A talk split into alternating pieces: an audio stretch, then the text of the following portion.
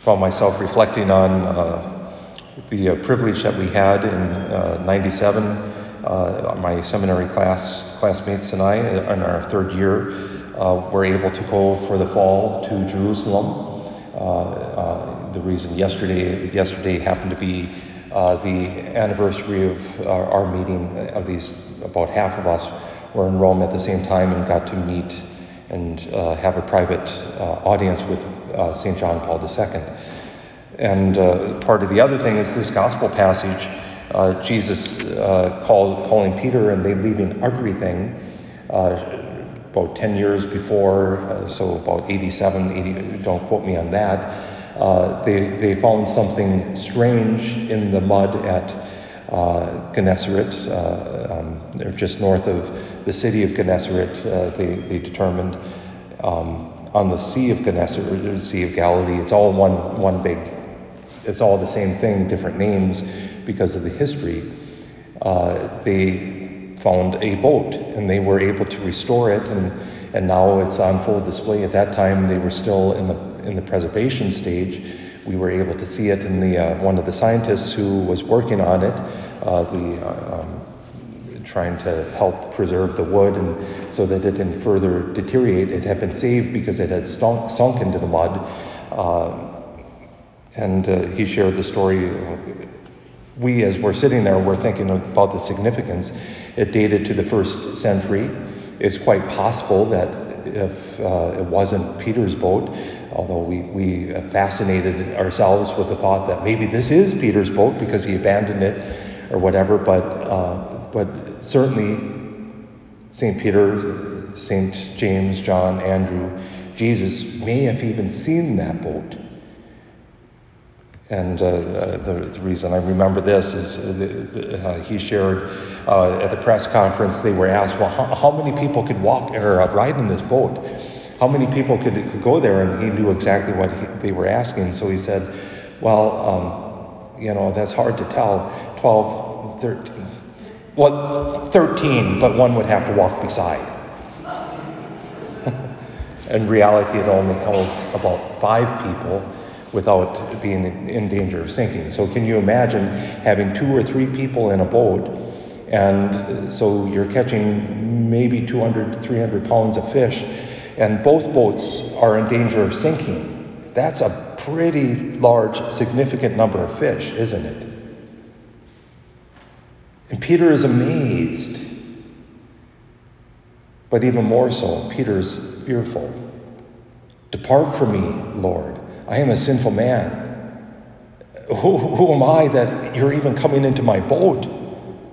Who, who am I that just at this miraculous catch of fish?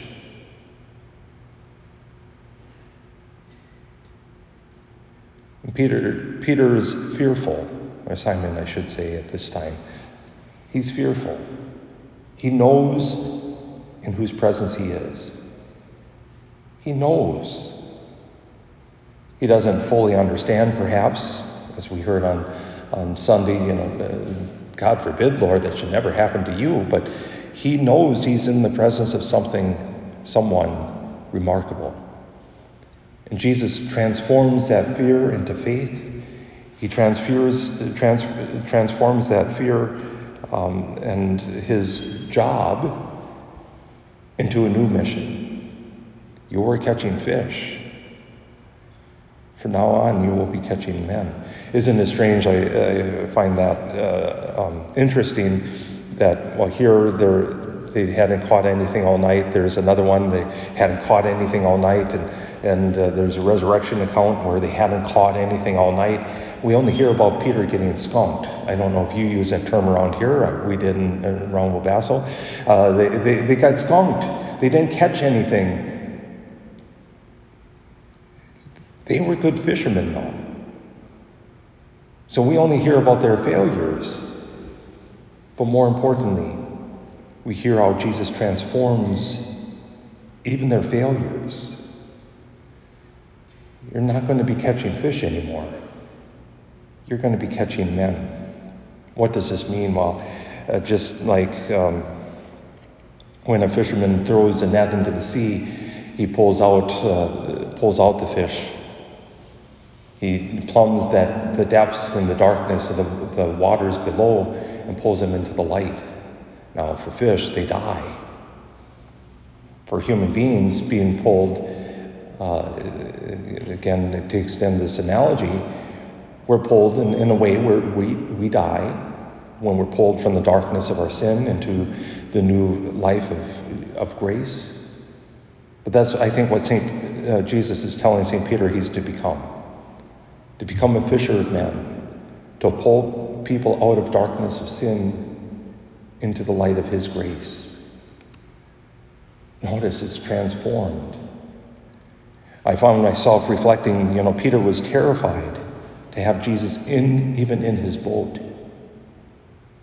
This morning, Jesus is not coming just into our boat, He's coming into our lives in this Eucharist, in a, in a sacramental, physical way. Are we allowing Him then to give us our new task? Perhaps for where we might be like St. Peter, depart from me. Lord, I am not worthy to receive you under my roof, but only say the word, and my, my soul shall be healed.